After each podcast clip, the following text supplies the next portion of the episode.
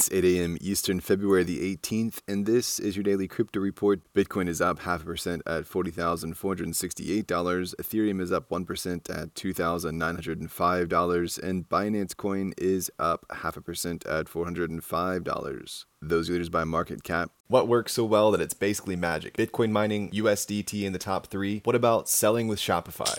Shopify is the global commerce platform that helps you sell at every stage of your business. From launching your online shop to did we just hit a million orders? Shopify is there to help you grow. From their all in one e commerce platform to their in person point of sale system. Wherever and whatever you're selling, turn browsers into buyers with the internet's best converting checkout, up to 36% better compared to other leading commerce platforms. Sell more with less effort thanks to their new AI solution, Shopify Magic. My favorite thing about Shopify is no matter how much you want to grow, they have the solutions you need to take control and level up your business business. Shopify powers 10% of all e commerce in the US and millions of other entrepreneurs across 175 countries. Plus, Shopify's award winning help is there to support you every step of the way. Businesses that grow, grow with Shopify. Sign up for a $1 per month trial period at shopify.com slash DCR, all lowercase. Go to shopify.com slash DCR to grow your business, no matter what stage you're at. Shopify.com slash DCR.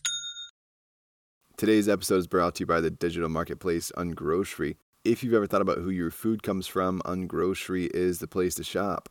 Join the food people online at ungrocery.com. Well, crypto hawk Cynthia Lummis from Wyoming is pro the Federal Reserve holding Bitcoin, as it currently holds over $40 billion in foreign currency reserves. Lummis gave her opinion at a panel hosted by the Orrin G. Hatch Foundation, saying, I think it's a great idea, to be honest. Lummis bought her first Bitcoin in 2013 when it was trading for around $350.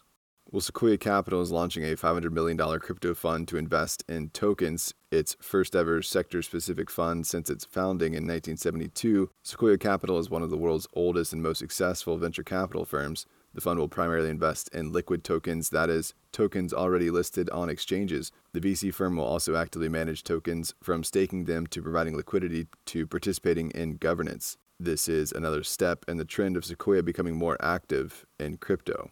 Well, security research firm PeckShield has called out on-chain data that shows the hackers behind the AscendEX breach have shifted 1.5 million in Ether over to Uniswap. The tokens are part of the larger $77 million hack which lifted Ether, BSC, and Matic from the exchange. As Uniswap doesn't have KYC, the tokens could be essentially washed from this point. The UAE is set to license virtual asset providers by the end of the first quarter this year. A government official told Bloomberg that the country's Securities and Commodities Authority is finalizing legislation to let virtual asset providers establish in the region. This follows a Binance and Dubai World Trade Center link up at the end of last year that helped establish a regulatory framework. And finally, Fireblocks has acquired crypto payments processor First DAG in a cash and stock deal. The move marks Fireblocks' first acquisition. Israel based First DAG will help merchants accept stablecoins. The two companies first partnered last year to launch the Diem stablecoin payment gateway for financial institutions. Before Diem shuttered, First DAG's platform will be merged and fully integrated into Fireblocks.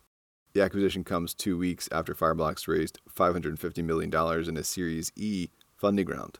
That's all for us today. Visit us at dailycryptoreport.io for sources and links. Add us Alexa flash briefing and listen to us everywhere else you podcast under Daily Crypto Report.